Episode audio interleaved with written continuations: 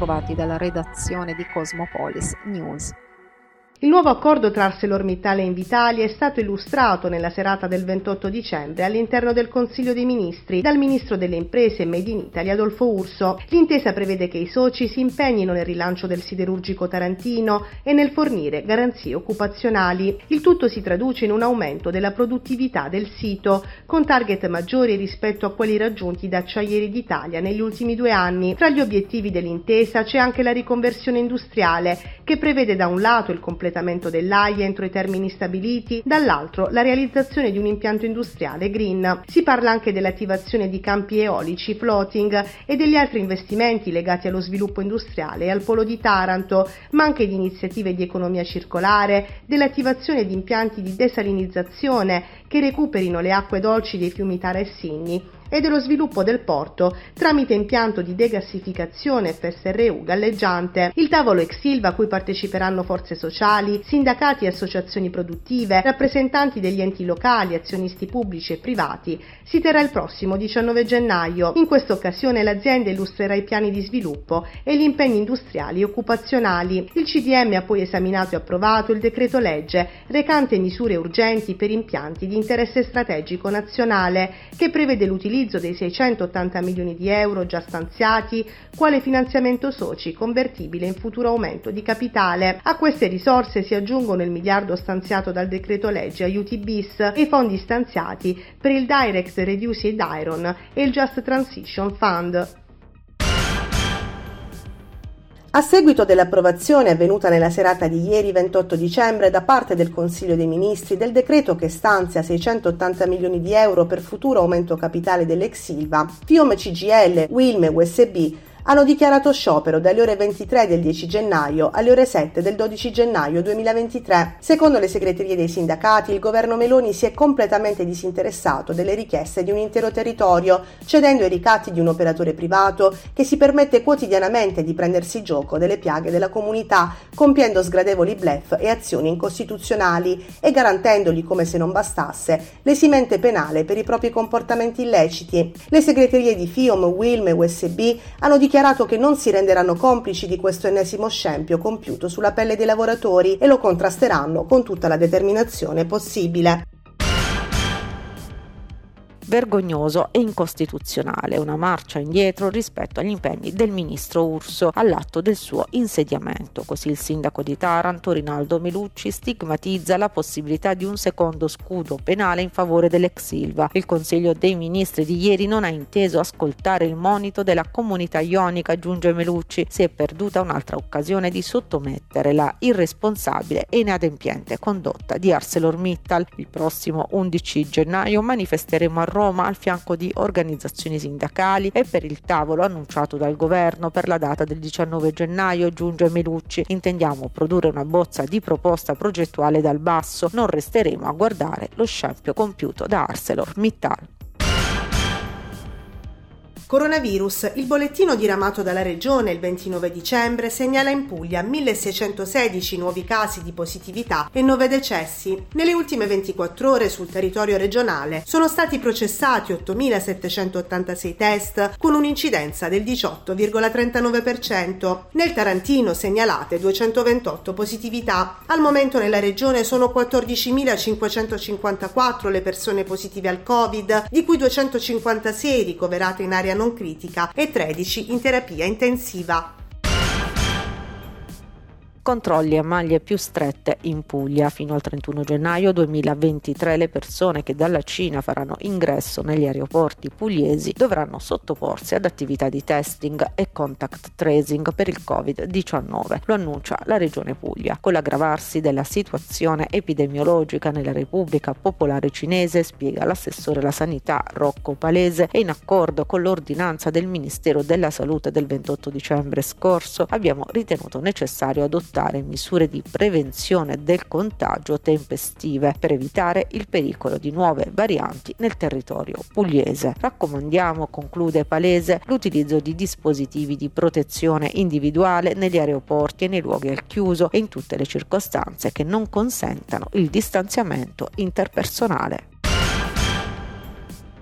Si è svolta questa mattina la conferenza stampa di fine mandato della direttrice del Museo Archeologico Nazionale di Taranto, Eva degli Innocenti. Dopo otto anni alla guida di uno dei più importanti musei archeologici del mondo, la degli Innocenti ha salutato la comunità con cui ha instaurato nel corso del suo doppio mandato un rapporto saldo di reciproca stima e collaborazione. Nel corso della conferenza stampa è stato anche presentato il bilancio degli anni di direzione. Sono stati illustrati i progetti e le attività portati avanti dal museo museo che hanno permesso l'affermazione virtuosa dell'Istituto d'autonomia speciale nel panorama regionale, nazionale ed internazionale. Nello stesso tempo sono stati delineati gli obiettivi che si intendono perseguire nel prossimo futuro, continuando nel solco già tracciato. È un museo otto anni fa in cantiere perché doveva essere inaugurato il secondo piano, era inaugurato soltanto il primo eh, con eh, grandi professionalità e però anche una gestione completamente da creare perché il museo da museo ufficio della soprintendenza era diventato un museo eh, autonomo, autonomia speciale, quindi tutta la gestione autonomia speciale era da creare.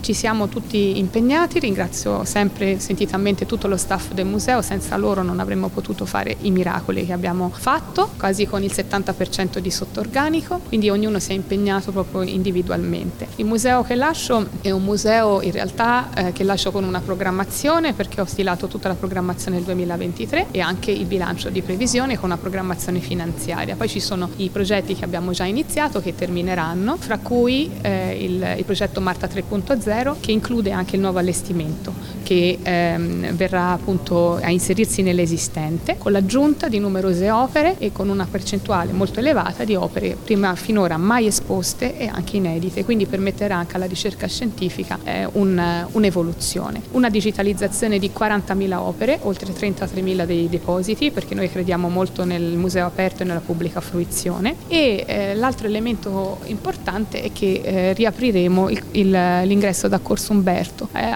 ho sempre creduto nel museo come agorà del XXI secolo, in quel caso sarebbe una vera e propria agorà perché come eh, sapete tutti in prossimità appunto della piazza del museo era proprio la, l'antica agora della città, della città greca. E finalmente la caffetteria eh, quindi stanno terminando gli ultimi lavori. E poi il fotovoltaico anche, eh, crediamo molto nelle energie rinnovabili, per me era un elemento fondamentale lo sviluppo sostenibile, quindi pur con difficoltà abbiamo raggiunto anche questo. Poi un restyling completamente della hall, cambierà molto, anche con tante sorprese non posso tutte svelare, e poi il chiostro che diventerà ancora più uno spazio sociale e di inclusione perché le persone entreranno fondamentalmente dal, da Corso Umberto, quindi attraverseranno il chiostro che sarà una, un luogo di proprio massima accoglienza, ci sarà un orto didattico e eh, diventerà uno spazio anche arricchito dal design, di cui appunto la, eh, il light design, di cui la Puglia è oggi una grande eccellenza a livello internazionale.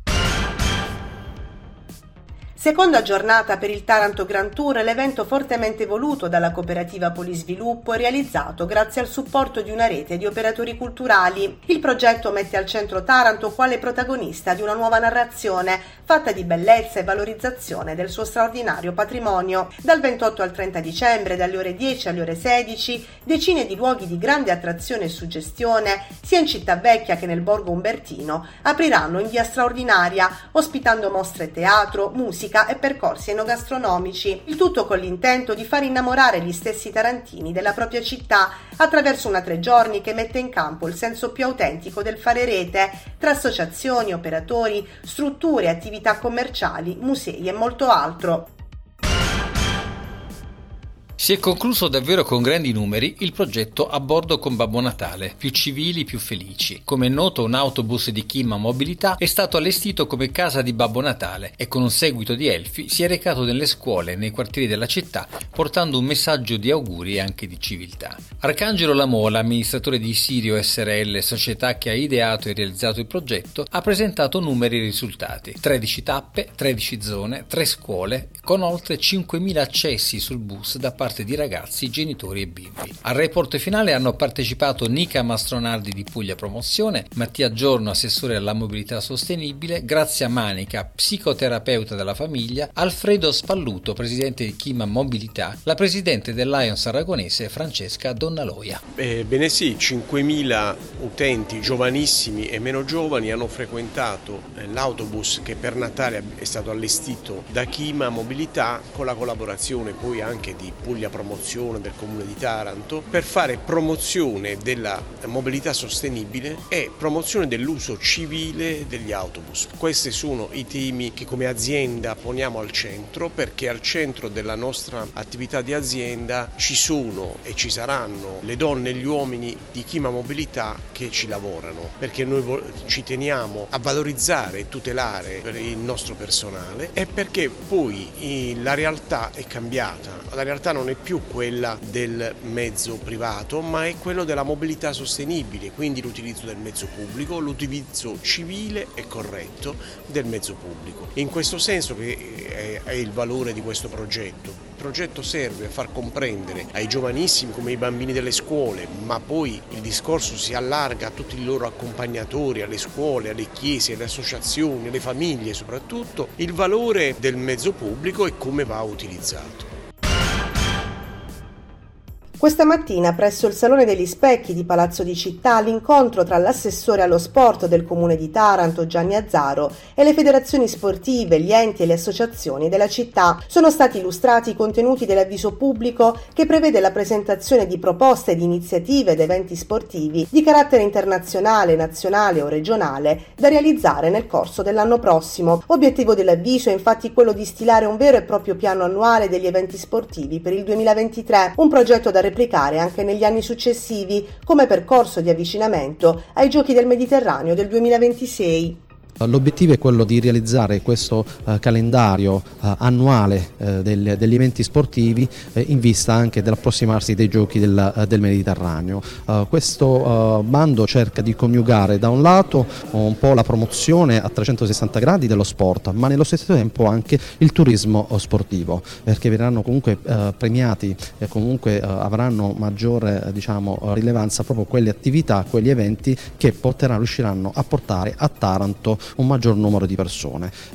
L'obiettivo eh, diciamo, è quello innanzitutto di coniugare la promozione dello sport e con il turismo, il turismo sportivo, eh, tant'è vero che uno degli altri obiettivi è quello di realizzare una vera e propria programmazione tra questi eventi eh, di natura sportiva messi in sinergia con i settori del turismo e della cultura, proprio per avere una, una, diciamo, una programmazione a 360 gradi. Questo sarà uno degli asset principali anche di sviluppo, maggiore sviluppo economico della nostra, eh, della nostra città. Dalla redazione di Cosmopolis News è tutto al prossimo notiziario.